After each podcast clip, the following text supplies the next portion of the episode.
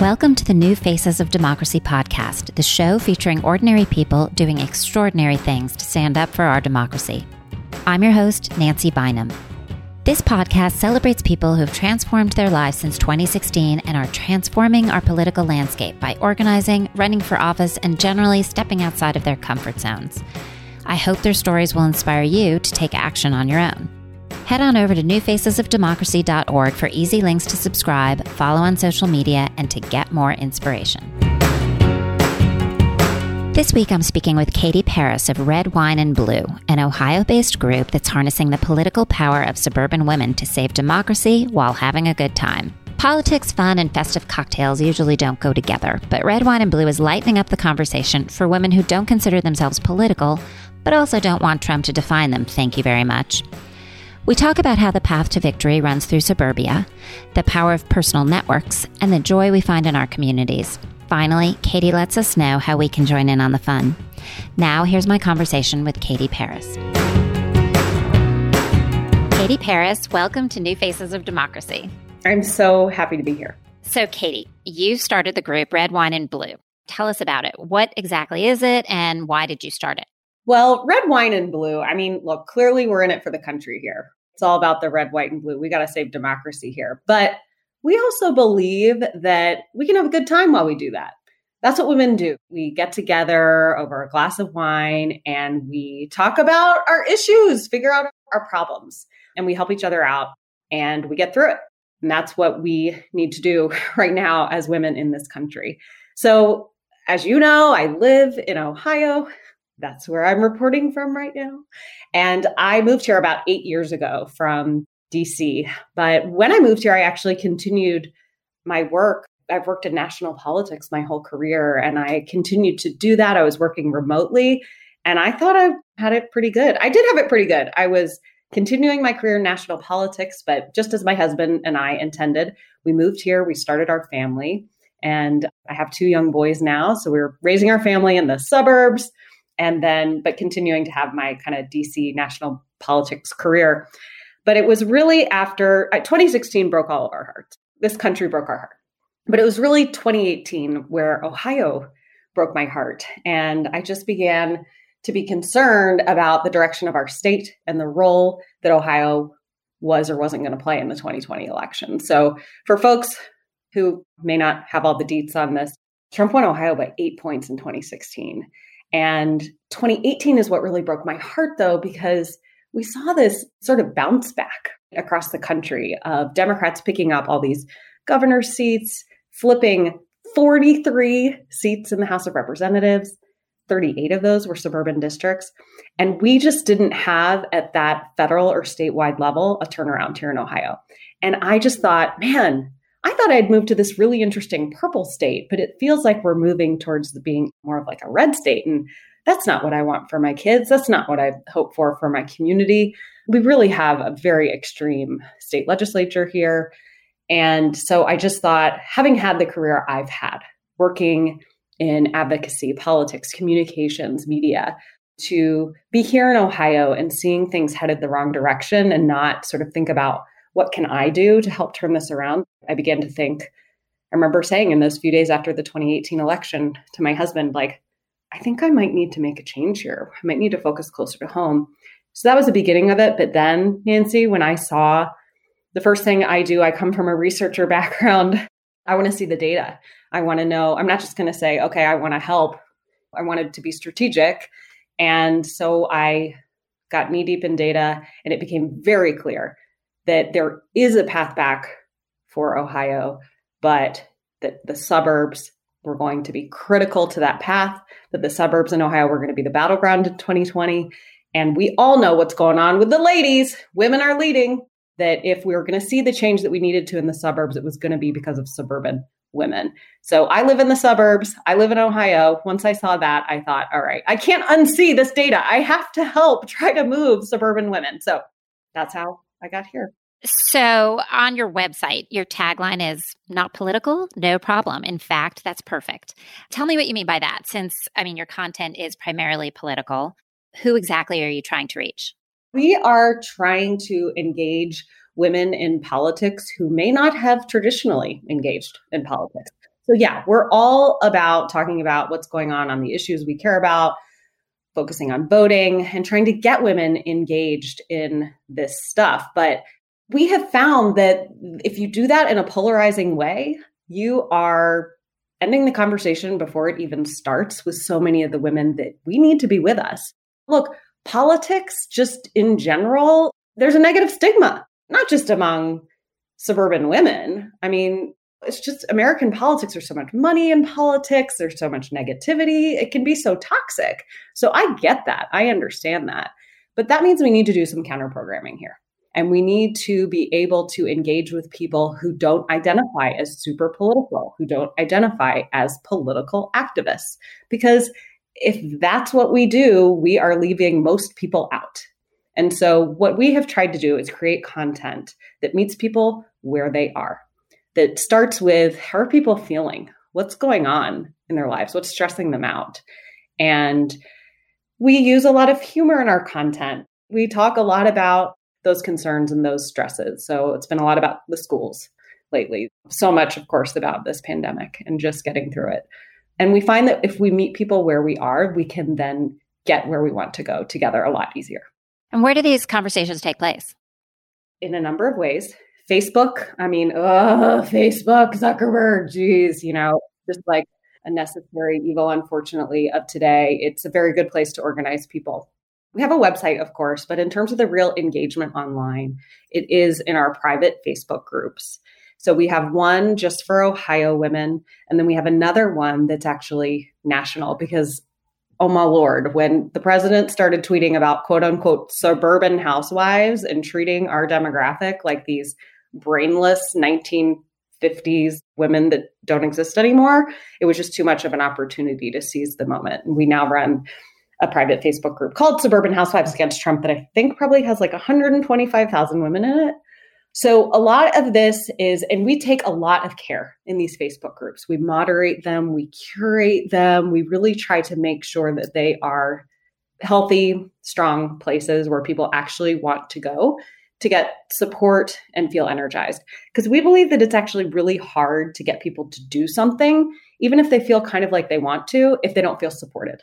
And so it starts with creating that sense of community. So we do it in that way.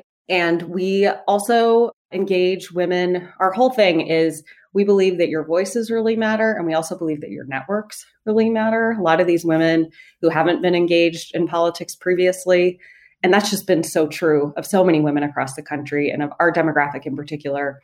So many of our women, and honestly, once I saw the data, the next thing I did was just started meeting women across the state. And what I kept hearing over and over again was finding all of these women who were never engaged in politics before 2016. But that woke them up. They had wished they'd done more, and they don't want to feel that way again after this, come this November. So they have formed these local grassroots groups of other women who were engaged in politics previously, but they didn't know about each other and they knew they could be more strategic than they were and they wanted to be effective. So another way that we give these women to do that to tap their networks is not just through social media but also we women live on our smartphones. I mean we're texting each other organizing stuff all day whether it's children's activities or coordinating whatever in our communities and in our lives. And so we also use an app it's called outvote that you can download and use our campaign code. You just spell uncork into your phone. And you get right into the red, wine, and blue environment on this app where we are delivering messaging for you for your texts and fun video content that you can use to encourage your friends to request their absentee ballot. Make sure that if they're going to vote in person, that they're going to do it early and have the information they need about that. And also inform them about who's on the ballot besides Biden and Trump, because we have a lot of really important elections, no matter where you are, but certainly true in Ohio, our state legislature, our state Supreme Court, we have competitive congressional races. And Ohio seems to have also really gotten the memo about the importance of running women. So our women are really energized by that. There's more women on the ballot in Ohio this year in 2020 than there's ever been in the history of our state. So we are using that to energize women as well. So you've got 125,000 plus women. And men too? Not so much on the men. we're really focusing on women as the change makers. The gender gap in politics has never been bigger than it is today. Women are really leading the way on this. It didn't used to be that in the suburbs or really anywhere that you could see a difference in public opinion consistently based on gender. But it's just never been the case as much as it is today. I mean, Joe Biden, we had three polls that are out yesterday, which I'm not huge on any individual poll, but I look at them for trends. Biden was up in all three of them. And Hillary Clinton won women in Ohio by three points in 2016. Joe Biden is up by, depending on the poll, you're looking at 10 to 14 points with women. And by a similar margin, double digits with suburban women or college educated white women. There's a lot of different ways of looking at these demographics.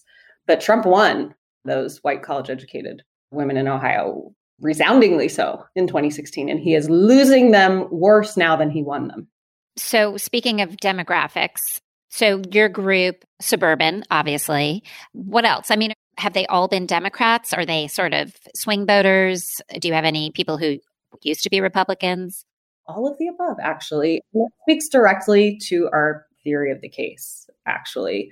So I was so interested when I started meeting these women who hadn't been involved in politics previously, because again, not only did I think their voices were important and potentially very impactful because of their reach to other women who maybe haven't been engaged in politics previously, but also because of their networks to basically reach beyond the choir. Their networks are not politically polarized. They haven't been doing politics that long.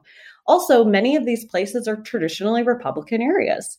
They're sort of these red to blue, purple part areas of our state. Ohio has it all. They say the whole country is reflected in Ohio, and it's very true. We've really got it all in Ohio. So many of these women live in these types of areas. And so their social networks have that political diversity within them. And we are not here to try to convert those hardcore Trump voters. That is not a good use of time and energy, or frankly, emotional and psychological expense. But so many of these women in these networks just aren't that political. It's just they got other things going on in their lives. That's true in any demographic. And so, what we have tried to do is to tap in and empower these newly engaged women so that they can have the confidence and that sense of community support that they need to have so that they can reach out to that one circle further of women who just aren't paying that much attention. But if you reach out to them in the right way, in, in a different way, we believe that's not so traditionally political, kind of with a little bit more of the way that we're trying to do it, that we might be able to get to those women. So, yeah, we have a lot of former Republicans in our network, and they are so welcome. I mean, the women who have been Democrats for a long time are thrilled when they learn of former Republicans in their midst because it tells them that things are changing. We have to have that change occur to have the outcomes that we want.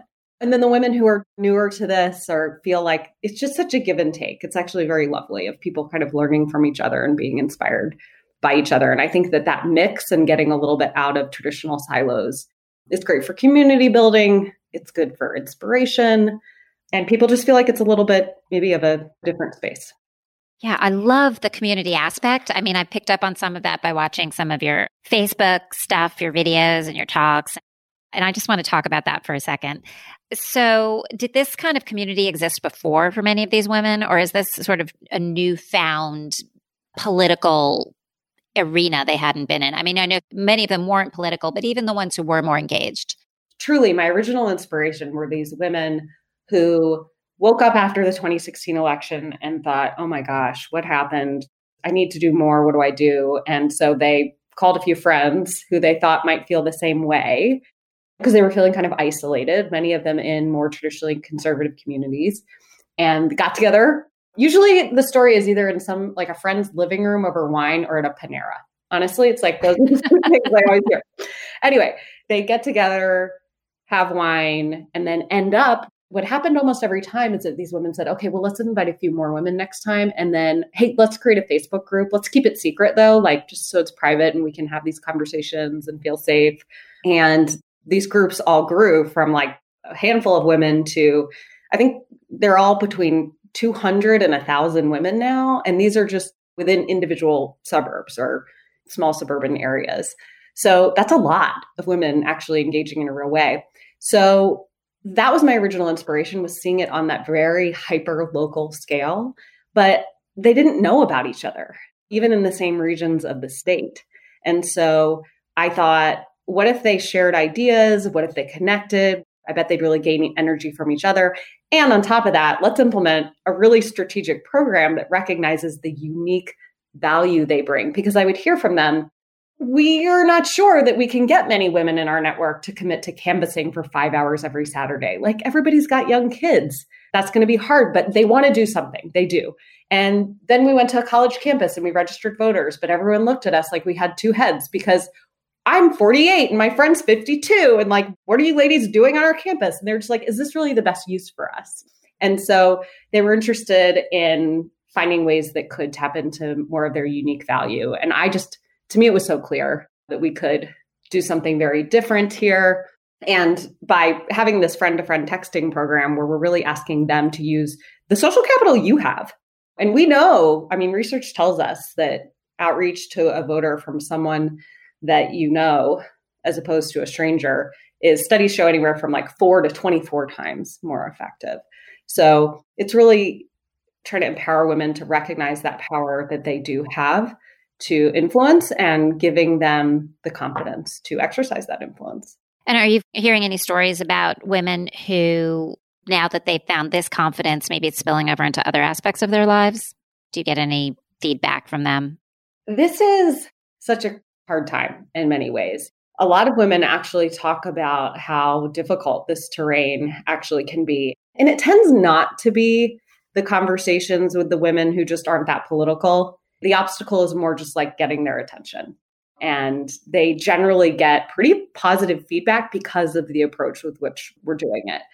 The difficulty and the pain comes within family and friend groups where there really is just more of a divide. I mean, I think Nancy, you and I probably feel like this isn't just an election. Like so much is at stake in terms of people's lives, people we care about for our country, for our democracy. Like this is big on so many levels.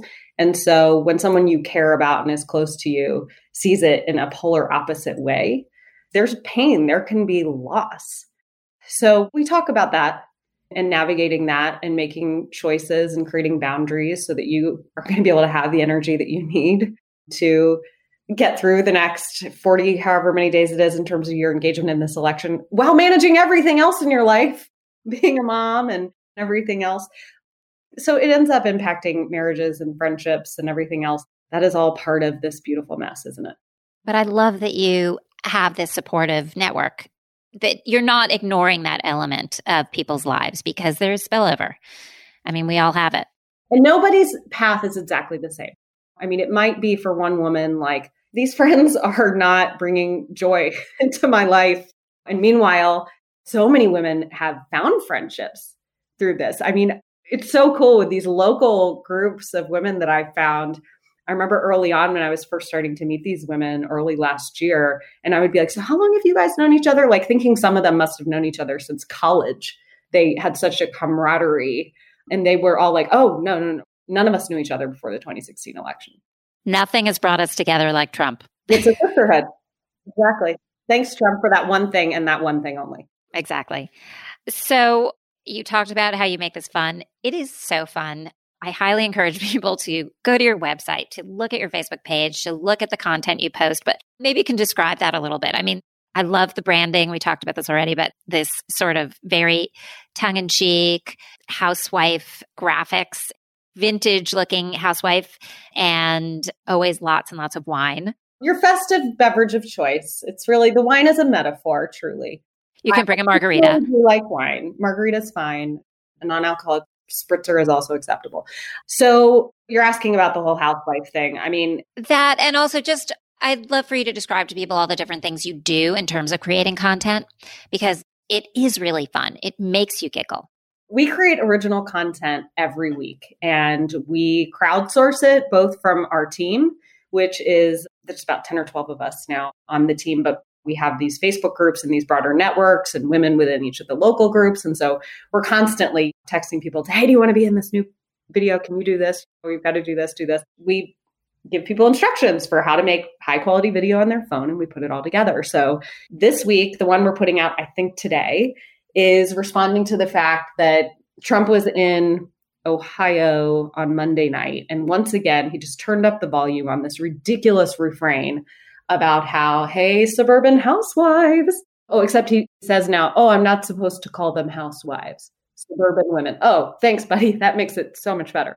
Suburban women, you should be very afraid. If Joe Biden gets elected, he's going to destroy your suburbs. He's going to send Cory Booker after them. So, this is a reference to, he's saying like there's going to be low income housing. Of course, the racist dog whistle here is like so loud. It's just racism. And suburban women are rejecting that. I mean, they do not believe that Joe Biden is going to destroy our suburbs because that's nonsense. And anyway, so he came to Ohio. He was doing this fear mongering about Cory Booker coming to the suburbs this week. The NRA got in on the game as well this week, and we're saying how women should be really scared because Beto is going to come to our doors and take our AR 15s. So here we have both Cory Booker and Beto O'Rourke being threatened by Trump and the NRA that they're going to come and get us suburban women. And basically, the resounding response from my women has been, Woohoo! Come to my house. We're coming to the suburbs, ladies. So that's what our video is about this week. It just shows women kind of eye rolling in response to what Trump is saying, and then everybody getting dressed up, putting on their makeup because we're so excited. So we are here to flip the frame. We are here to say, you may try to define us as these brainless suburban housewives. We are suburban women of America. We reject you. These are our values. We think that your response to the pandemic has been miserable. We completely disagree with you on racial justice. Everything else, we're very out there and open with what we believe. And we just want to make sure that we are the ones defining who we are. And certainly not letting this president do it. So that's just one example this week. We've got something like that going every week. And then in addition to that, we do two or three Facebook Lives every week. With big people, big names. I mean, some of them have been really exciting and we have we haven't even announced yet, but we do have some even we've got more big names coming out. I got to interview Heather Cox Richardson recently. She's kind of my idol your feelings are shared by many women in our network. So that was super exciting. I mean, I think like 150,000 people watched it from her page, 25,000 from our page, I think, which is a lot. Like, oh my gosh, I'm like, it's hard for me to go to bed that night. I'm still so excited. And we really try to make these interviews not policy talks. Like, she didn't come on with us and give her typical amazing. She does these video lectures essentially. They're very academic, giving the political history of a given topic. And we all love that content, but we wanted to get to know her. And so the interview was about that. And she shared hilarious stories with us, and we got to know her as a person. That was so fun. Yeah. And so we do that with candidates as well.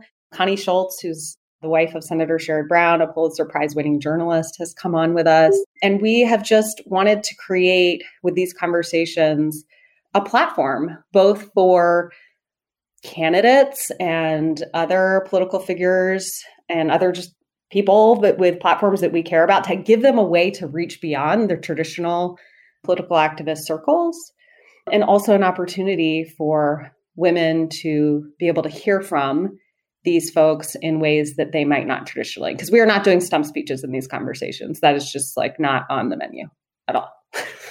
That's great. It's very hard to get some politicians off their stump speeches so kudos to you for doing that. we send them instructions in advance, and that's the only thing I bold and underline in my emails. Have three glasses of wine first. I, mean, I always have wine during the conversations. It's not required, but it is recommended. Helps. So let's talk about Ohio for a minute and sort of big picture stuff. So I'd love to hear your thoughts on the state of play for Democrats there. People love to say, as goes Ohio, so goes the nation. Is that still the case? I mean, from the perspective of a total outsider like me, a quote, coastal elite, it seems to be turning more and more red. And the pundits almost seem to have given up on it. But what's your take? the pundits starting to give up on Ohio in 2018 was a huge motivator for me to do the opposite. Not only did I think that that was poor strategic long term thinking to write off the bellwether of all bellwether states after a couple cycles where we didn't get the result we wanted, which, by the way, in 2018, Sherrod Brown, our amazing senator, did still win here by over seven points. And we did pick up seats in our state legislature, all suburban districts, six of them here. And that stuff just isn't known or set aside because we didn't get all the outcomes we wanted. And certainly not all the outcomes I wanted. But again, I thought that this is not long term strategic thinking. We need to be able to win in places like Ohio. And also, frankly, I took it personally. I'm raising my kids here, which usually shouldn't leave us out to dry. But it was only when I saw the data making it very clear that if we could increase the support in the suburbs, there's absolutely a path to victory for Democrats in Ohio. African American turnout in Ohio in 2018 was the highest of anywhere in the Midwest. Black voters are doing more than their part as usual. Us white ladies in the suburbs, it's our time to step up and do our part too. And by the way, the suburbs are much more diverse than white women. I hope it goes without saying, but I always want to say that but it is these white women who we need to move. And so I'm so happy to see that movement happening because it's going to take all of us in Ohio to pull this off. But the polls look really good here. Biden is leading in the polls. There were three polls out yesterday, actually. Biden was already up by an average of about two and a half points, but he was up in all three polls yesterday by five in one, up by one or two points in the other. But it's those numbers underneath that are so encouraging to me. It's just so clear that women are driving this. I mean, he's up by double digits among suburban women and among women. So they say so goes Ohio, so goes the country for a reason. No Republican has ever, ever won the presidency without Ohio. No Democrat has won it since 1960 without Ohio. So we have a lot of electoral votes, 18. And we also are a state, vote by mail is way up here compared to other states in the Midwest, way up on where we were in 2016. It's disproportionately favoring Democrats, of course, who are doing vote by mail. We have a 30 day early vote window. We have been a no excuse absentee voting state for a while. So people know how to do that here. We don't have to learn something new. So all of these things are going to work to our advantage in terms of getting an outcome and hopefully the outcome we hope for. But I think things might be shifting. I think there's going to be more attention on Ohio in the next four or five weeks. And I hope that's true because this is the state is winnable. That's amazing news. And of course, there's a presidential election. And you mentioned other important races in the state that you're educating women about. What are some of those? And do you think, I know your state legislature is, has a Republican supermajority. So the opportunity at the local level this year is to break the Republican supermajority in the state house we have a real opportunity to do that. We just have to pick up two more seats. So we're very focused on the pickups that happened in 2018 in the suburbs, protecting those and getting a couple more. We've got suburban moms running in these districts. So our women are fired up to help these women get into office. And we also have this big corruption scandal going down that actually forced the Republican Speaker of the House to step down a few months ago. It was this big bribery scandal where an energy company the plan was to jack up all of our rates. And this got passed basically because they bribed the Republicans to do so. So that's a bad look. So I'm feeling pretty optimistic actually that that supermajority will get broken and we might get well past that. We also are focused on picking up state Senate seats. And but there's also something else really important happening here with the state Supreme Court. Democrats actually picked up two state Supreme Court seats in 2018, which is another like unknown, untold victory that did happen in Ohio in 2018. If we pick up two more in 2020, that'll break the Republican majority on the state Supreme Court. And I think that there's sort of like people don't really know what the state Supreme Court does. It impacts like every issue in our lives, even at that more local level. But most directly, in Ohio in 2021, we're redrawing our lines. We're the worst gerrymandered state in the country. And if the state Supreme Court has this representation on it, our chances of getting actually fair lines. I mean, they are crazy in Ohio. The gerrymandering, the lines are insane here. So having that strong Supreme Court will make a big difference. We'll actually get better lines. And then we also have competitive congressional seats. And every single competitive congressional seat in Ohio is being contested by a woman. So we are really fired up about those candidates as well. So we're targeting four congressional races as well. All told, we're focused on about 16 races. We have women making videos every day saying, suburban mom from wherever, maybe she's a former Republican, saying that why she's making the choice to support whatever local candidate. And we have seen in other states in recent cycles, there's something called reverse coattails, where you can really have this positive impact of engaging people in local politics that can actually filter up to impact the top of the ticket. And we see that happening in Ohio. A lot of these sort of less political people, maybe they don't like Trump, but it just all seems so polarizing and they just don't want I don't want Trump on my TV. I don't want to talk about him. I get it. But if you talk to them about a local race and, hey, did you hear about this mom? Her kids go to whatever school and you know it. That's not polarizing. That's a way to engage people and make it feel like it impacts their lives. So that's why we talk about local races and also because substantively, these offices do make a huge difference in our lives.